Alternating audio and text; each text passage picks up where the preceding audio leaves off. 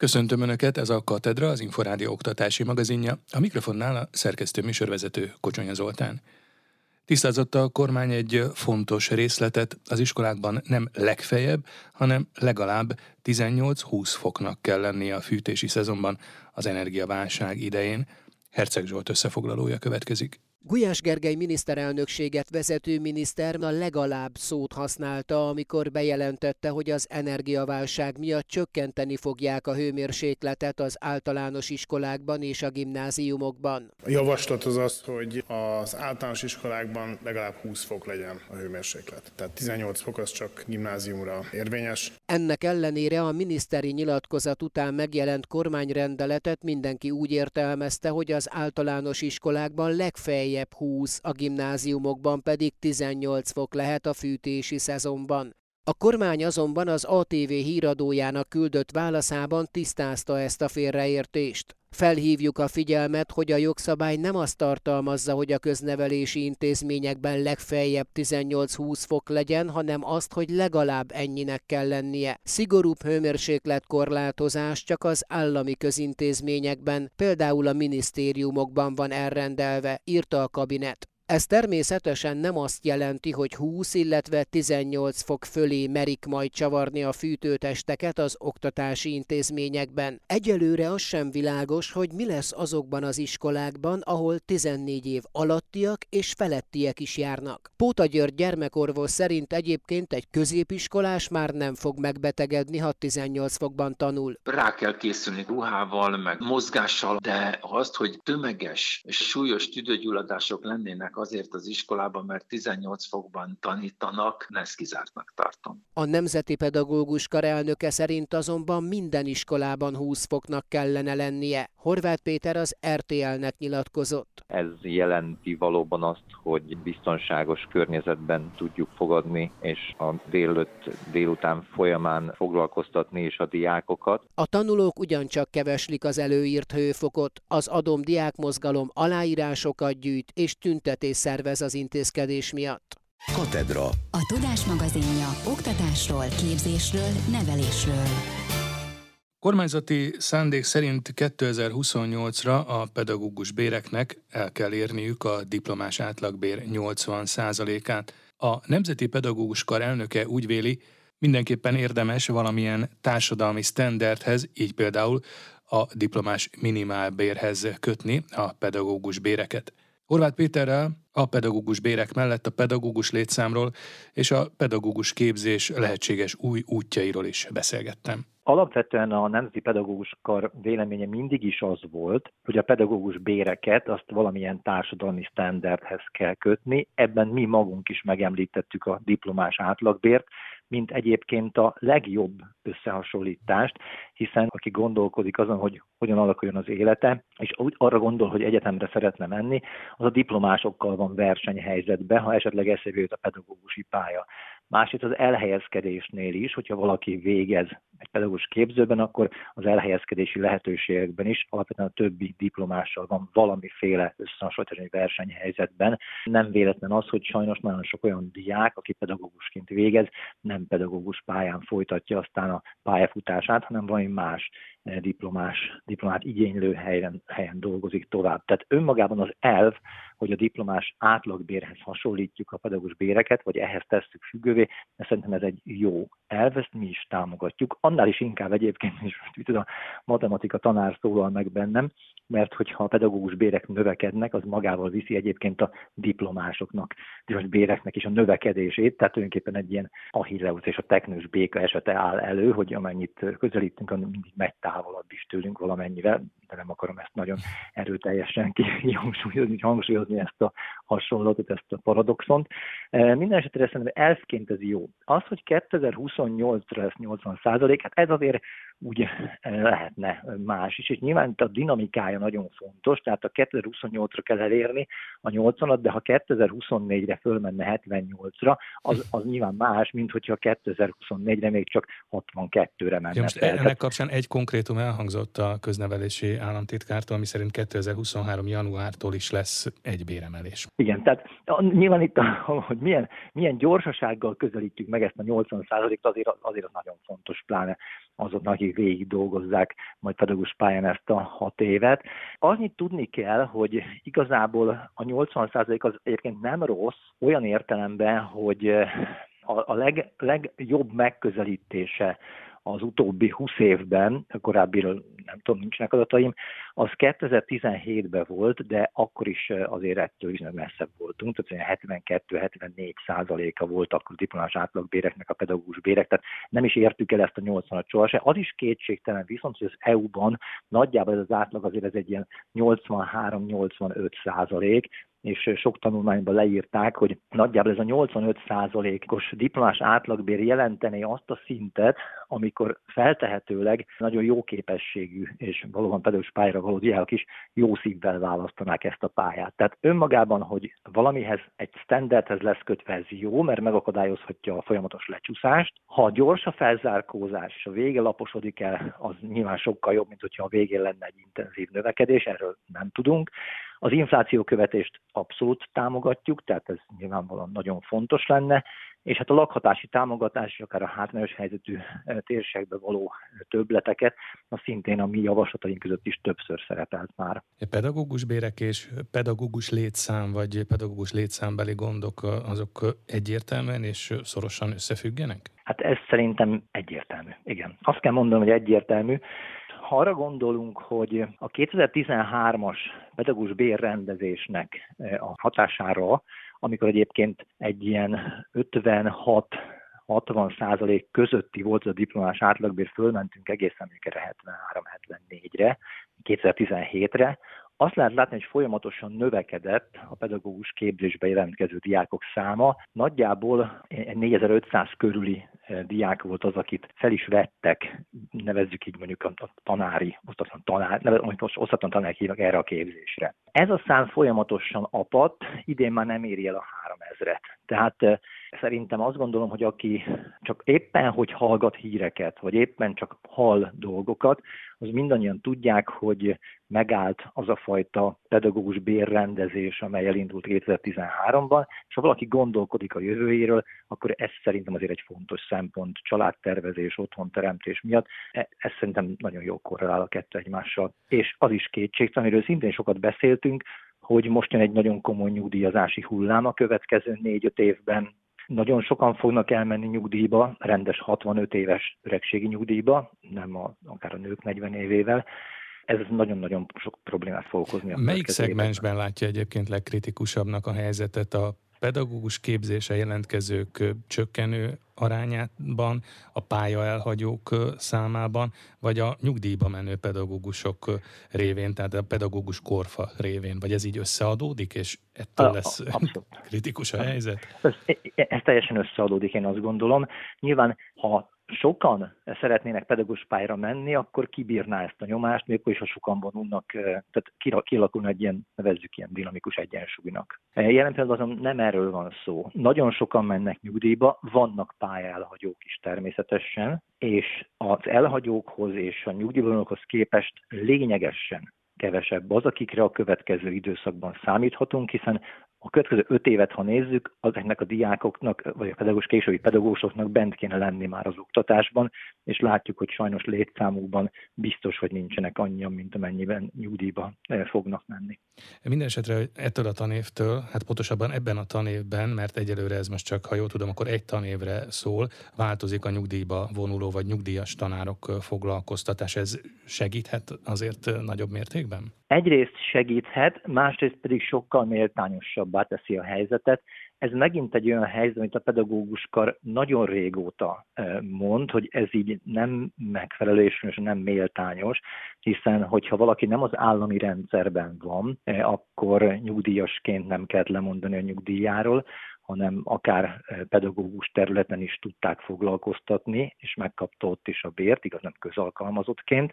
Én azt gondolom, hogy ez egy, ez egy jó intézkedés, ezt, ezt a fajta anomáliát mindenképpen megszüntet, én nagyon szeretném, hogyha ez nem csak erre az egy évre vonatkozna, hanem a későbbiekben is igénybe lehetne venni. Egyrészt azt gondolom, hogy ez akik például a nők 40 éves jogosultságával tudnak nyugdíjba venni, közülük jóval kevesebben mennek ténylegesen teljesen otthagyva a pedagógus pályát nyugdíjba.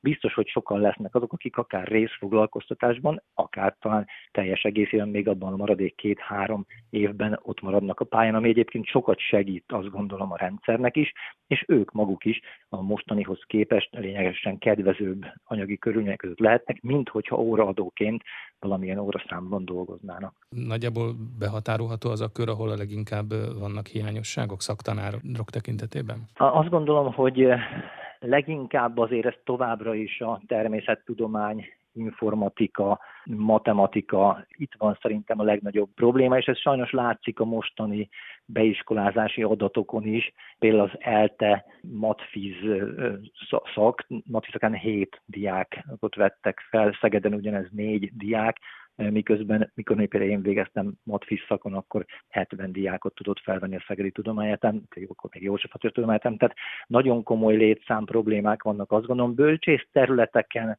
a felvételi számok magasabbak, az angol egyértelműen uralja a helyzetet, de hogy egy angol, valamilyen angol történelmi, vagy angol matematika szakon végzett diák valóban tanítani fog el, ez, ez azért nagyobb kérdés. A pedagógus képzése jelentkezők arányairól beszéltünk már, de most változik, vagy átalakul maga a pedagógus képzés is, hangsúlyosabb lesz az információk szerint, vagy a hírek szerint a a, a gyakorlat orientált vetülete a tanárképzésnek is. Ugye egységesen az általános iskolai és a középiskolai tanárképzés is a korábbi hat év helyett öt év lesz, és hát talán gyakorlatiasabb vagy gyakorlatorientáltabb lesz a jövőben.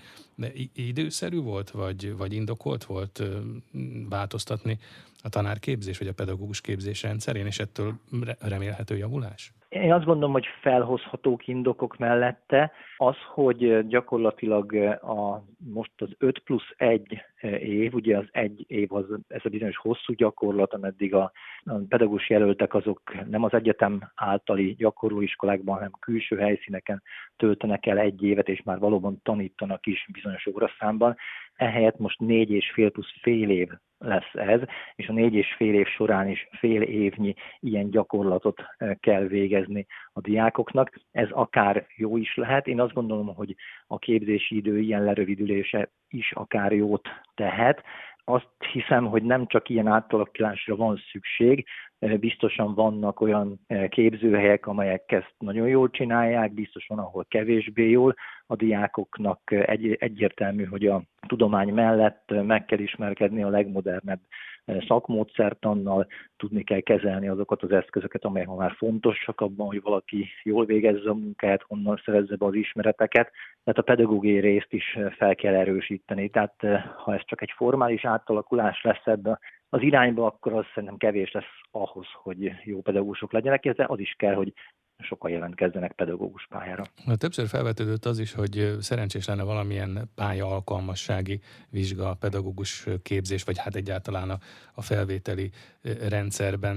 Nem is tudom, hogy ez miként mérhető, vagy mennyire mérhető, de egyáltalán szükség lenne ezt mérni. Az biztos, hogy a kétszintű érettségi révén nincs az a klasszikus felvételi vizsga vagy szituáció, így mondjuk a személyes találkozó is elmarad a, a pedagógus képző intézmény, illetve az oda jelentkező hallgató között. Tehát tulajdonképpen pusztán a tanulmányi eredmények pontszámai révén jutnak be a pedagógus képzésre a hallgatók, holott lehet, hogy valóban kellenének olyan alkalmassági feltételek, amik talán lehet, hogy a meglétük nagyon fontos a pedagógusi pálya sikeres abszolválásához. Erről is azt gondolom, hogy sokszor és sokan vitatkoztak, mikor a köznevelési stratégiai kerekasztalon beszélgettünk erről, akkor a az egyetemek, a képzőhelyek, akik ezzel foglalkoznak, alapvetően inkább amellett voltak, hogy a belépésnél ezt nagyon, nagyon nehezen lehetne mérni, egy ilyen pályalkalmasságot, viszont az első két évben akár a gyakorlati foglalkozásokon, akár amiatt is, hogy most már gyakorló helyekre mennek, ezen ismeretek birtokában lehetne esetlegesen hát azokat kiszűrni, akik valóban nem valók a pedagógus pályára, hogy ez milyen és milyen módszer és miként történne, arról, arról nem hallottam. Biztosan lehetne valamilyen pszichológiai tesztet, vagy ilyesmit, de ehhez én nem értek, úgyhogy ebbe én nem mennék mm-hmm. bele. De nem csak a pedagógus képzés, de maga a felsőoktatási felvételi rendszer is átalakul majd a tervek szerint 2024-től, 2024-es őszi szemesztertől.